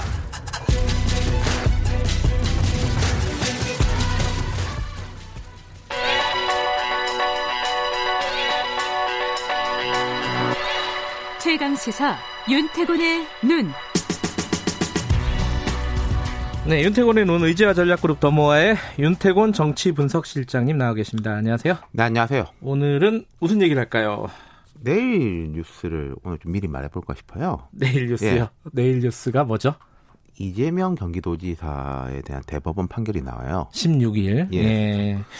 이게 뭐 생중계도 한다 그러고. 예, 예. 예. 오후 2시부터 TV와 유튜브를 통해서 생중계를 한다.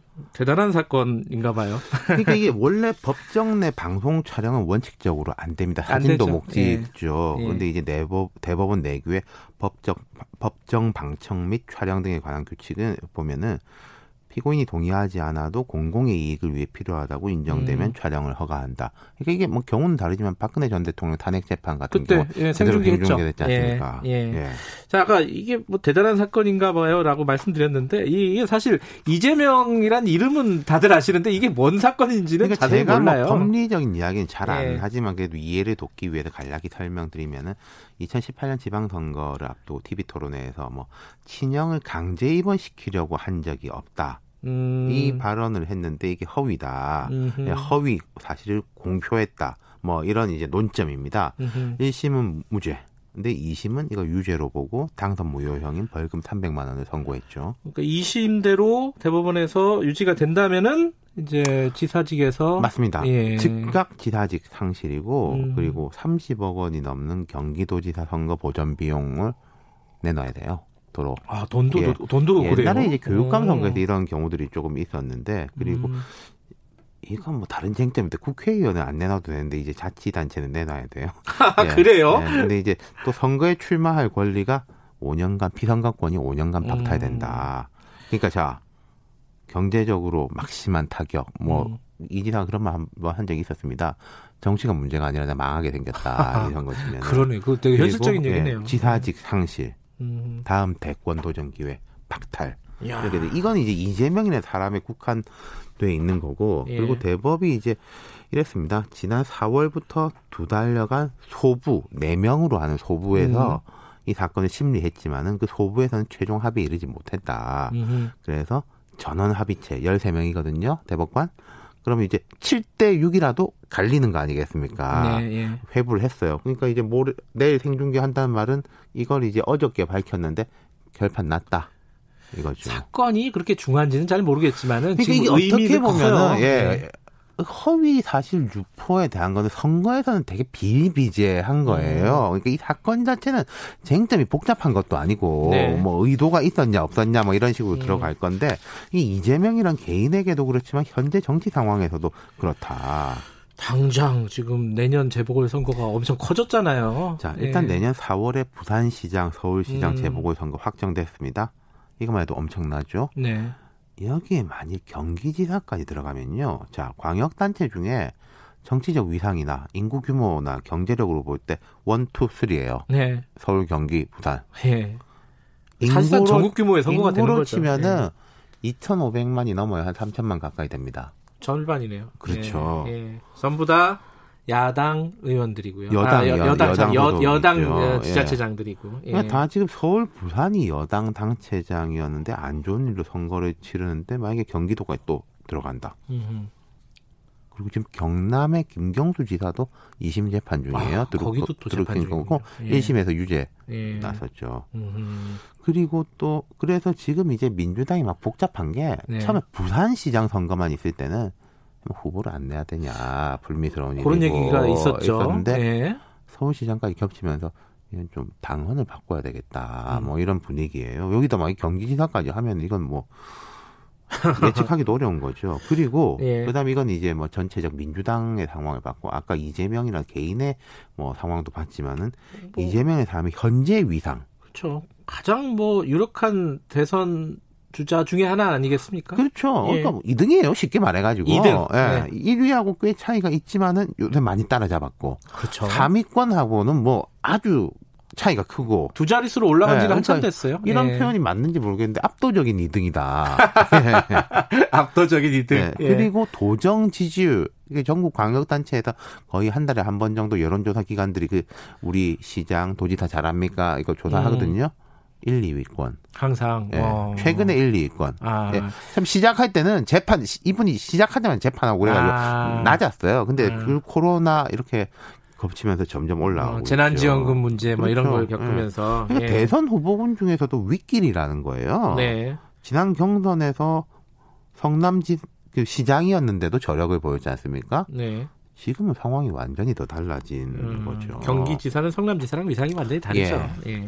그런데 이게 이제 지면은 아까 그 대법원에서 어, 유죄 판결이 나면은 어 경제적으로 안 좋은 시나리오 어, 이재명 지사는 민주당에 대해서 안 좋은 네. 시나리오를 말씀드린 것이고 만약에 파기환송 2심이 파기환송되면 그렇죠. 그러니까 뭐 이런 수 있죠 무죄가 나거나 네. 아니면 유리한 취지의 파기환송이 네네. 되거나 도정에서 탄력받겠죠 대선 주자 이재명은 더욱 주목받겠죠. 지금 서울이 또 안 좋은 상황이니까 이 주목도가 더 집중되는 게 있을 거예요. 서울이 이제 고난 대행으로 가는 거 아니겠습니까? 네. 네. 그리고 여권 전체로서도 좀 한숨 돌리게 된다. 악재가 쏟아지는 가운데 호재가 음, 나오면은 또 음. 그래서 이낙연 뭐 대표가 될지 안 될지 모르겠습니다만은 이낙연 의원하고 이재명 지사가 이제 좀 양나에게 성향과 스타일이 다르잖아요. 아, 완전히 다르죠. 네, 그러니까 좀 예. 상호 보완적인 이제 예. 효과를 가져갈 것이다. 잘 음. 나온다면은. 잘 나온다면은. 네.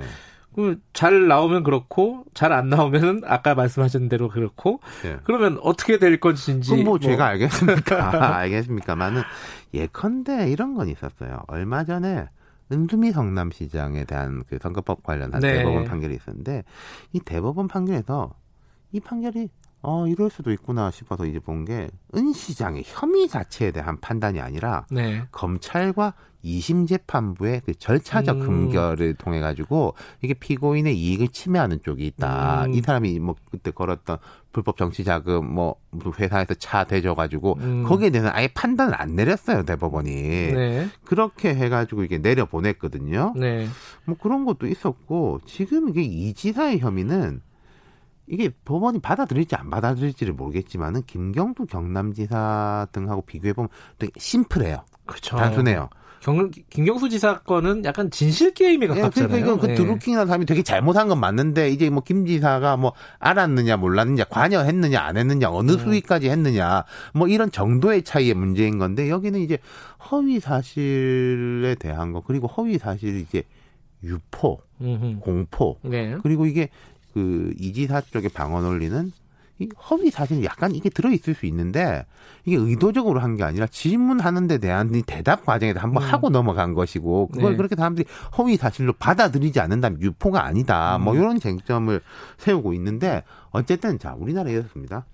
다른 나라도 비슷한데 대법원에서 판결 나면 끝이지 않습니까? 그렇죠. 그리고 사회적 정치적으로도 불만이 있어도 대체로 대법원 판결에 네. 대해서는 승복하고 가는 거거든요. 네. 그렇기 때문에 뭐 이번 판결도 그러할 것이고 어떤 결과가 음. 나든지 간에 예. 아, 내일 굉장히 떨리는 하루일 네. 것 같습니다. 그리고 여러분들이 지금 음. 제가 쭉 짚어드렸지만은 도 아니면 모입니다. 중간 뭐 개걸 뉴스는 없습니다. 그래요. 네.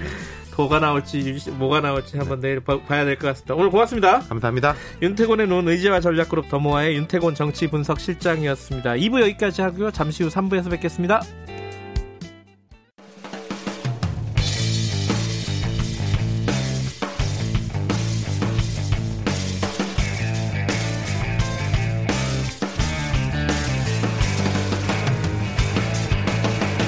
김경래의 최강 시사. 네, 우리 사회 곳곳의 작은 목소리를 들어보는 시간입니다. 지금은 을밀대 시즌 2. 오늘은요, 좀 특별한 분을 좀 연결을 하겠습니다. 어, 이거 기억하실 겁니다. 2011년도에 한진중공업 구조조정에 반대해서 어, 크레인 위에 올라가서 거진 한 1년 정도 고공농성을 했던 분이 있습니다. 그것 때문에 어, 뭐랄까 그 희망 버스 이런 일들이 벌어졌고 사회적으로 굉장히 관심이 높아졌죠. 어 근데 그분이 사실은 그 한진중공업 구조조정 문제가 아니라 본인의 문제가 해결이 안 된 부분이 있었습니다. 30년도 더 된 일인데요. 본인이 우리나라 최초의 여성 용접사였거든요. 그런데 한진중공업에서 해고가 됐습니다. 뭐 그 이유도 참 말도 안 되는 이유라고 지금 보면은 지금 시대에서 보면 보여지는데 뭐 빨갱이다 뭐 이런 식으로 몰려가지고 해고가 됐는데 그 부분에 대한 복직 투쟁을 이제 시작을 했다고 합니다. 어, 민주노총의 김진숙 지도위원인데 어, 익숙하신 분들 많이 계실 겁니다. 건강도 많이 안 좋으시다는 얘기 들었는데 지금 복직 투쟁을 35년 만에 시작하신 이유는 무엇인지 그리고 어떻게 앞으로 진행이 될 것인지 여쭤보도록 하겠습니다. 김준숙, 김진숙 민주노총 부산본부 지도위원 연결하겠습니다. 나와 계시죠? 예, 예, 안녕하세요. 네. 아니, 그, 건강부터 좀 여쭤봐야 될 것 같아요. 왜냐면은, 어, 암투병 중이다라는 예. 기사를 제가 봤거든요. 꽤 전, 네, 오래 전에. 어떠세요? 그거 다 완치가 되신 거예요? 뭐 암이라는 병이 뭐 수술하고 항암하고 끝나는 게 아니라 뭐 예. 아직 치료 중이고요. 예. 그리고 제가 이제 뭐 제 몸을 스스로 통제하지 못했던 경험들이 몇 번 있는데 뭐 감옥이나 대공분실이나. 네. 근데 항암을 하면서도 아우 정말 막 일어서지도 못하고 서 있지도 못하고 하루 종일 토하고 이런 경험들을 하면서 하여튼 되게 힘들었었어요. 그래서 음. 그것 때문에 이제 뭐 몸이 무너지니까 마음도 무너지더라고요. 그래서 아하. 아직도 여전히 치료 중이긴 한데 사람들을 음. 하고 같이 있으니까 지금은 괜찮습니다. 그러세요? 네. 아, 저도 김진숙 지도위원이 기억이 나는 게 저희 KBS 파업할 때도 어, 네, 같이 네, 연대해 주시고 오, 와서 또 격려도 하고 그런 모습이 기억이 납니다. 그것도 네, 벌써 네. 꽤된 일이네요, 그죠? 네. 네. 그런데 이렇게 남의 일들, 어, 예를 들어 뭐 한진중공 구조조정이라든가, 뭐 KBS 파업이라든가, 뭐 이게 현장은 계속 두루두루 다니시면서 연대를 하시잖아요. 네. 남의 일들은 이렇게 신경 쓰는 과정에서 본인 일은 정작 해결을 못 하셨다고요? 그 남의 일이 아니라 뭐 쌍용차 문제도 그렇고 KTX 예. 여성무원들 문제도 그렇고 그분들의 상황이 좋아져야 음. 제 생활도 개선이 되고 노동자들의 삶의 질이 높아진다는 걸 저는 35년 동안 예. 몸으로 겪었거든요. 남의 일이 아니군요. 예. 예. 그래서 연대를 했던 거고 그리고 네. 제 복직에 대해서 저는 시대의 복직이라는 표현을 썼었는데 네. 제가 86년도에 전두환 정권 시절에 해고됐었는데요. 네. 그 정권이 뭐 광주에서의 양민학살로 시작을 해서 사회 도처에 정말 인권이나 노동권들을 짓밟아 오지 않았습니까? 네. 수많은 민주, 민주 인사들을 탄압하고 노동자들을 탄압해 왔는데요. 그 중에서도 네. 여전히 이제 뭐 조명받지 못한 분들이 저는 노동자들이라고 생각해요. 그러니까 음. 부산에서도 이제 뭐 풍산이나 뭐 사마고무나 뭐 국제상사나 수많은 신발 공장의 노동자들이 해고되고 뭐 투쟁을 하고 있었지만 네. 지금은 대부분 이제 공장이 없어지거나 다른 이유들로 복직을 못 하고 있고 네. 그, 그 시절엔 또 법적으로 구제받은 경우가 전혀 없었어요. 그 현재 문재인 대통령께서 그 노동자들을 또 많이 변론하셨었고 네. 저랑은 또 민주노총 부산지역본부에서 지도위원을 같이 하셨기 때문에 네. 잘 아실 거라고 생각을 하는데요. 네. 뭐 제가 그 노동자들을 다 대표할 수는 없겠지만 네. 상징적 의미는 있지 않을까 생각합니다. 네. 그게 아까 말씀하셨는데 1986년도에 해고가 됐어요. 당시에는 네. 이름도 한진중공업이 아니었죠? 대한조선공사였어요. 그죠.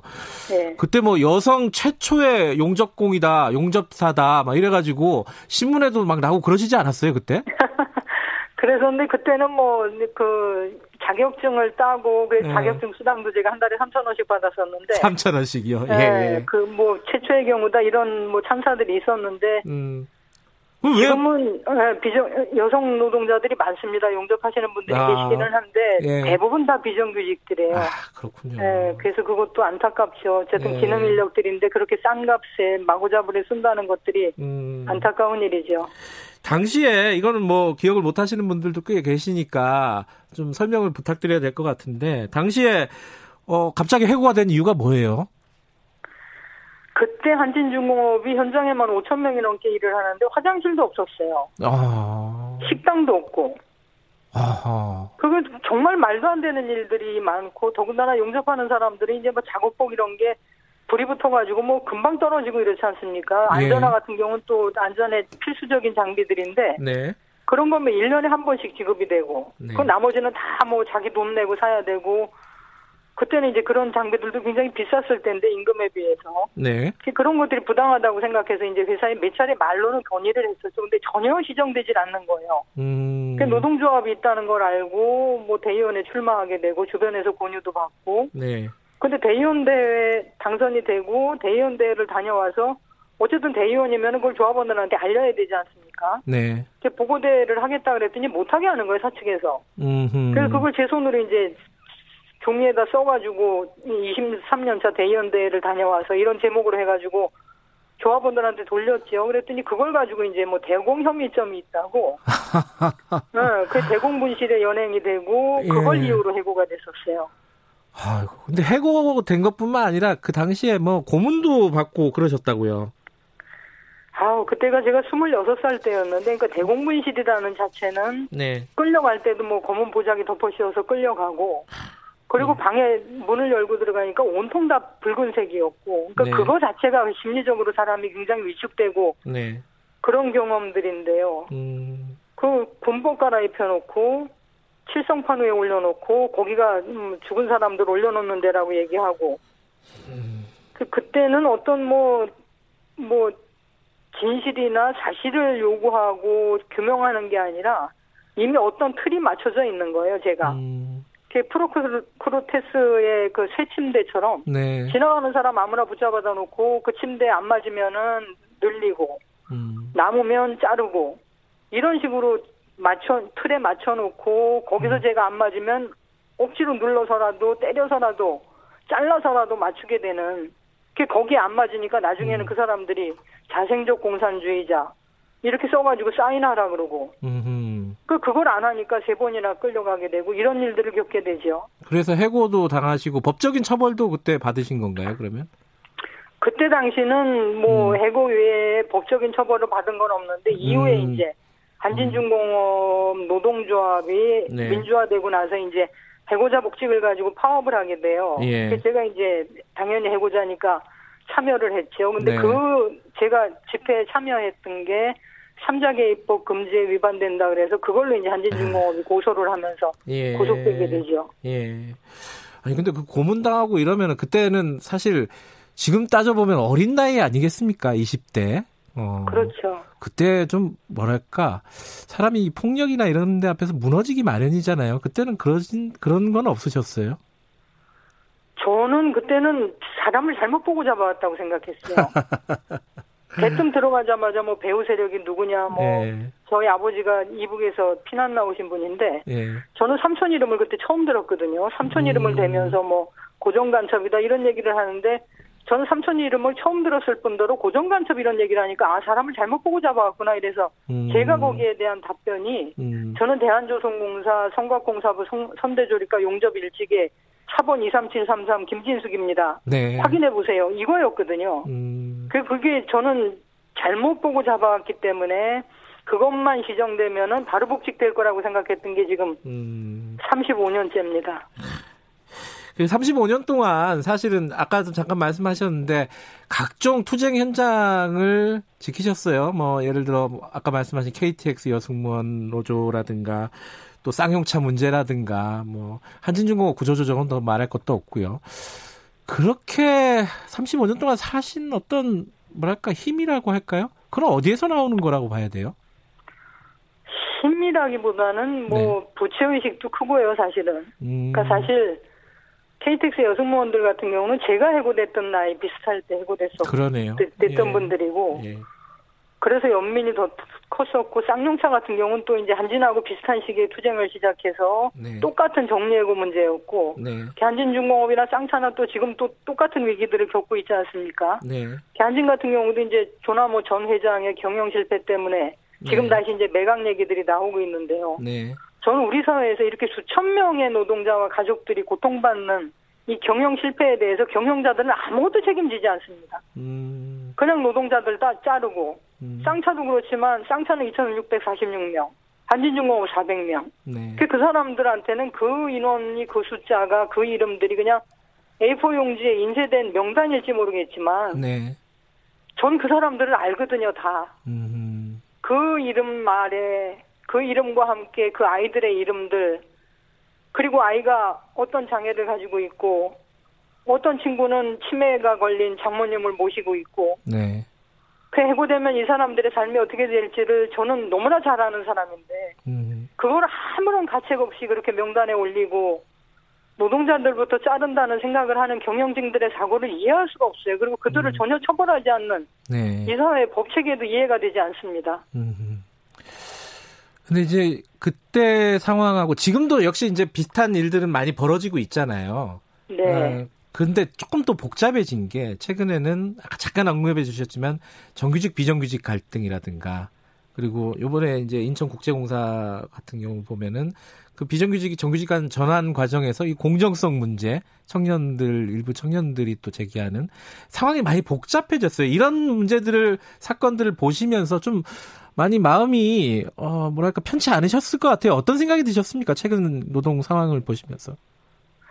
그 제가 일할 때만 하더라도 정규직 비정규직 간의 갈등은 거의 없었죠. 왜냐하면 비정규직 음. 자체가 없었으니까. 그렇죠. 예. 근데 정규직 정리해고법이 도입이 되고 그렇게 잘린 노동자들이 대부분 정, 비정규직이 되거나 음. 아니면 청년들 같은 경우는 아예 비정규직으로 이제 인생을 그렇죠. 출발해야 되는 이런 불합리한 점들이 있는데요. 저는 이거는 정규직 비정규직 간의 싸움이 아니라 네.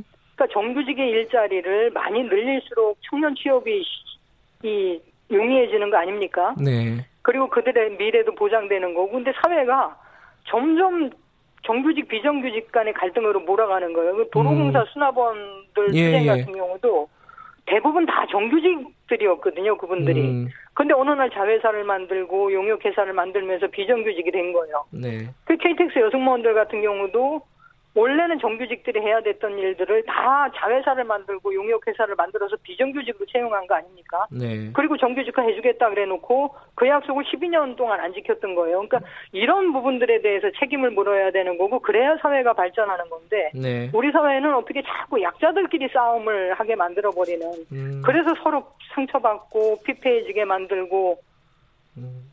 저는 이런 것들도 굉장히 좀 안타깝게 생각을 합니다. 네. 아, 그나저나 지금 35년 만에 이제 본인을 위해서 본인의 복직, 물론 어, 김진숙 위원 개인의 복직은 아닐 겁니다. 의미 자체는. 어쨌든 그 복직을 위해서 투쟁을 시작을 하셨는데 이게 어떤 전망이 보이십니까? 그 회사 측하고 얘기를 해보셨을 거잖아요. 사실 그 복직 투쟁 시작하기 전에 사측에서 먼저 교섭을 하자 그러더라고요. 어, 예. 그래가 한진 지회에서 한 두어 달 교섭을 하기는 했었어요. 예. 근데 뭐 지금 한진중공업 이 제 산업은행 관리 체계니까 정부의 관리 체계에 있는 거죠. 네. 뭐 산업은행에 얘기해 보니까 절대 불가하더라. 음. 아, 그 이유가 뭐냐 그랬더니 뭐 이유도 정확하게 얘기를 안 하고 어쨌든 음. 절대 불가라 그래서 그 그리고부터 이제 기자회견 시작하고 투쟁을 시작하게 된 거죠. 저는 음. 어쨌든 정년되기 전에 마무리를 짓고 싶은데 어, 뭐, 제 뜻대로 될지는 모르겠습니다만, 네. 뭐 그런 말들이 있지 않습니까? 인디언들이 기우제를 지내면 반드시 비가 온다는 말이, 예. 비가 올 때까지 기우제를 지내기 때문이라고. 예. 저는 이게 35년 동안 묵었던, 뭐, 사회 문제이기도 하고 저의 예. 문제이기도 하기 때문에 예. 꼭 해결을 하, 해야 될 것 같습니다. 35년 만에, 어, 일터에 돌아가시게 된다면은, 어, 어떤 일을 하고 싶으십니까? 그 사측에서는 뭐 복직하려는 의도가 뭐냐라고 물었다 그러던데. 네네네. 제 의도는요. 네. 그 저는 제가 해고될 무렵에 화장실도 없고 식당도 없었고 근데 그게 이제 동료들과의 투쟁 과정에서 다 만들어졌거든요. 그래서 네. 저는 아직 거기에 가보지는 못했어요. 아직도 저는 음. 현장 출입 불가 상태이기 때문에. 네. 그래서 저는 식당에 가서 따뜻한 밥도 좀 먹어보고. 네. 그리고 그때 당시는 함께 일하면서 매일 만났던 박창수나 김주익이나 네. 곽재규나 최강서나 이런 사람들도 그리워하면서 한 번씩 그들이 일했던 현장도 한번 돌아보고 싶고 그리고 그때 26살 때 검은 보자기 덮어 씌워서 낯선 남자들한테 끌려왔던 공, 끌려 나온 공장을 제 발로 걸어 나오고 싶습니다. 아, 그렇군요. 알겠습니다. 지금 문자 몇 개 읽어드려야겠어요. 어, 청취자분 네. 중에 최혜자 님이 김진숙 위원님 쾌유를 빕니다. 파란 강님이 건강 꼭 회복했으면 좋겠습니다. NV0356님이 지금 우리가 누리는 것이 있기까지는 수많은 희생이 있었습니다. 어, 정말 힘드셨겠어요. 감사합니다라고 보내주셨고요. 이은하님이 아직 복직 투쟁을 하시는 거 몰랐습니다. 응원합니다. 이런 말씀 보내주셨습니다. 어, 아유 고맙습니다. 예. 네. 건강하시고요. 어, 복직 투쟁 마무리되면 저희들이 다시 한번 모시죠. 예, 예, 고맙습니다. 예, 오늘 말씀 감사합니다. 지금까지 한진중공업 해고노동자 김진숙 지도위원이었습니다. 지금 시각은 8시 46분입니다.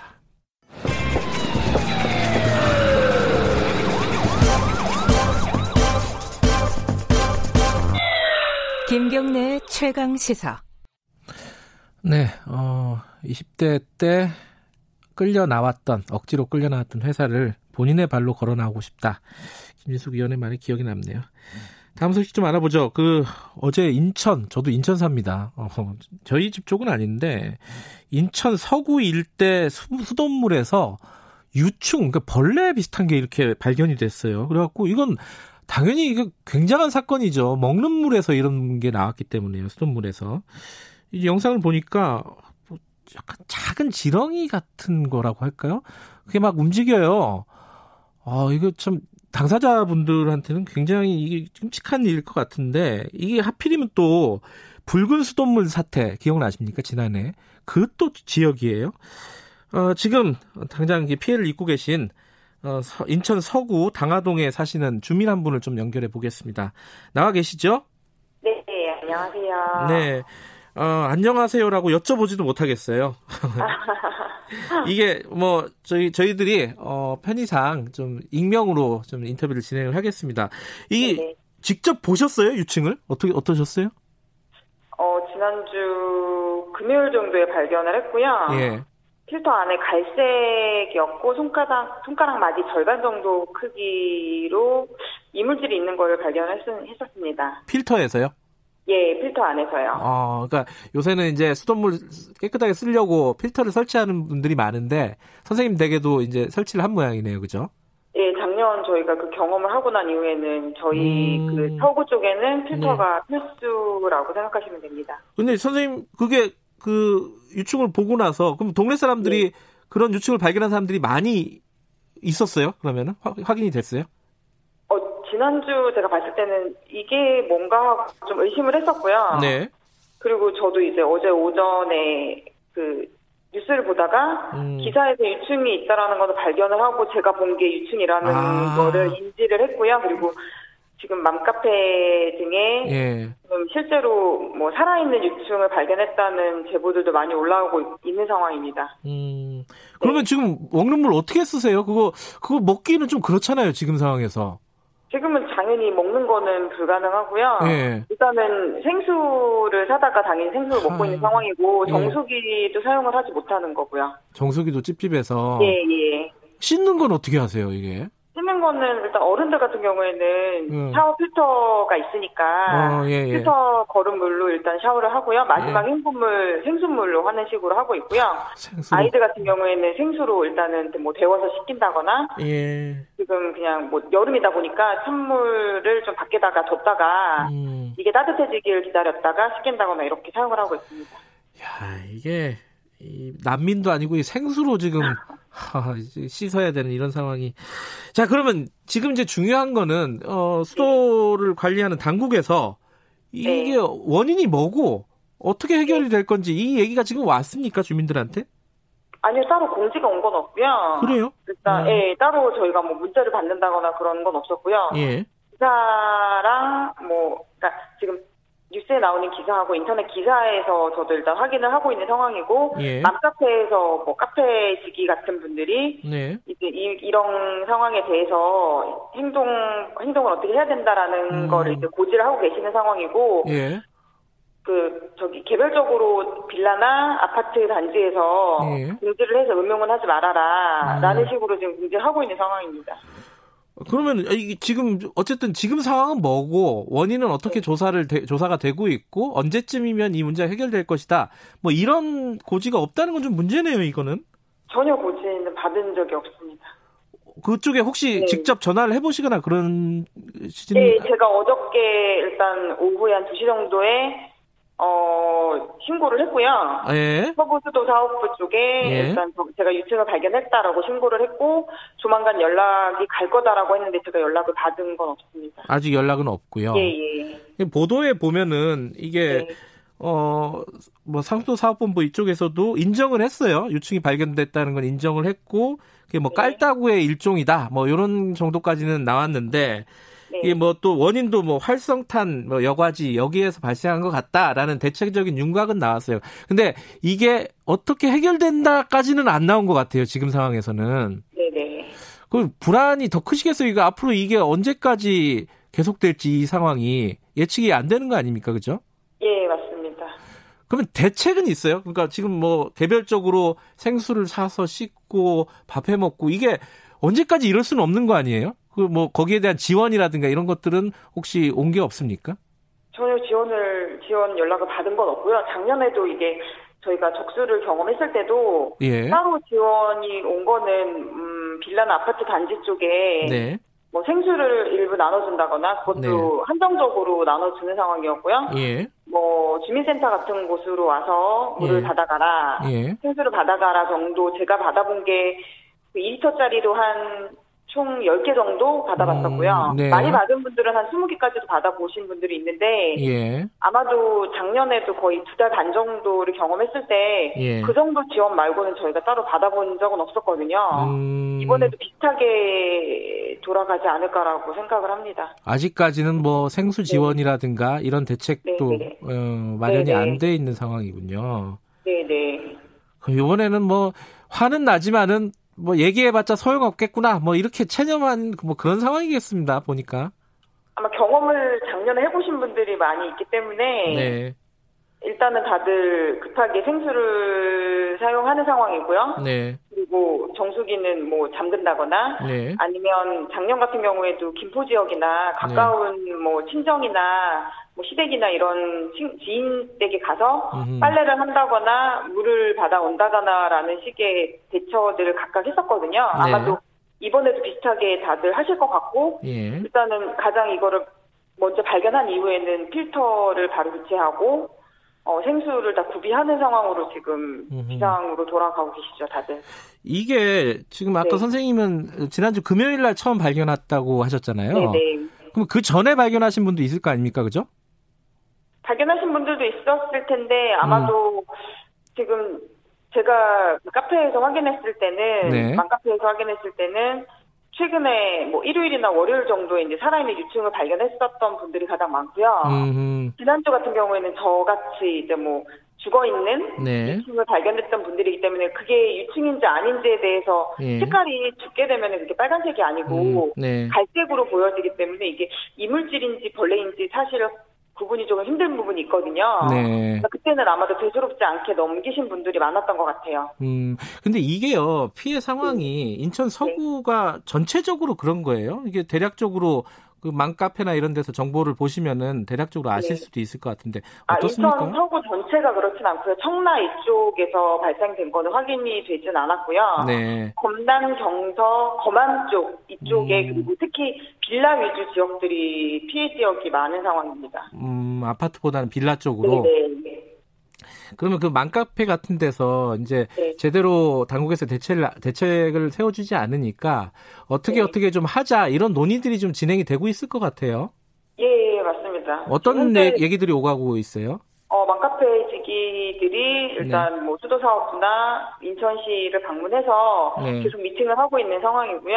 예. 그리고 일단은 그 말씀드렸다시피 빌라나 아파트 단지에서 이제 고시가 된 것도 음. 작년에는 최초에는 그런 고지가 좀 늦었었거든요. 근데 어제 제가 퇴근하고 가보니까 바로 고지가 되어 있었고 음. 연세 드신 분들 같은 경우에는 이 사태를 잘 모르시니까 음. 그럼 최소한 음용은 하지 못하게끔 공지들을 좀 더 빠르게 대처를 하고 있는 상황이고 네. 맘카페에서도 지금 현재 상황에 대해서 계속 업데이트를 해서 네. 뭐 상수도 본부나 이런 쪽에 신고도 많이 하게끔 계속 유도를 하고 있습니다. 음, 지금 당장 주민들 입장에서 네. 당장 필요한 게 뭐라고 생각하십니까? 여러 가지 뭐 아까 생수가 배달 뭐 지원 생수조차도 지원이 안 된다는 말씀도 하셨는데 당장 네. 필요한 게 가장 시급하게 필요한 게 뭐라고 생각하세요?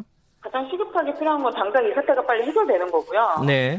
작년같이 뭐 두 달 반, 석 달 가까운 시간 동안 이걸 다시 한번 겪는다는 것은 음. 좀 생각하고 싶지 않고 네. 재발하지 않도록 네. 관리가 빨리 필요한 상황이고 네. 언제까지 이거를 뭐 복구하겠다라는 약속이라도 한다면 저희가 음. 그 기간 안에 어떻게 참고 다른 네. 방법을 찾든지 뭐 외지에 가서 타지에 가서 음. 뭐 다른 물을 예. 들어온다던가 이런 식으로 할 텐데 사실은 이 부분도 좀 알겠습니다. 하지 않을까 생각합니다. 당연한 말이지만 신속하게 네. 좀 대처를 해달라. 네, 계획이라도 알려달라. 네, 예, 여기까지 듣겠습니다. 고맙습니다. 네, 감사합니다. 수돗물 유충 사태 겪고 계신 주민분 연결해봤습니다. 오늘 정답은요, 한국판 뉴딜 2번입니다. 오늘 여기까지 하고요. 내일 아침 7시 20분에 다시 돌아옵니다.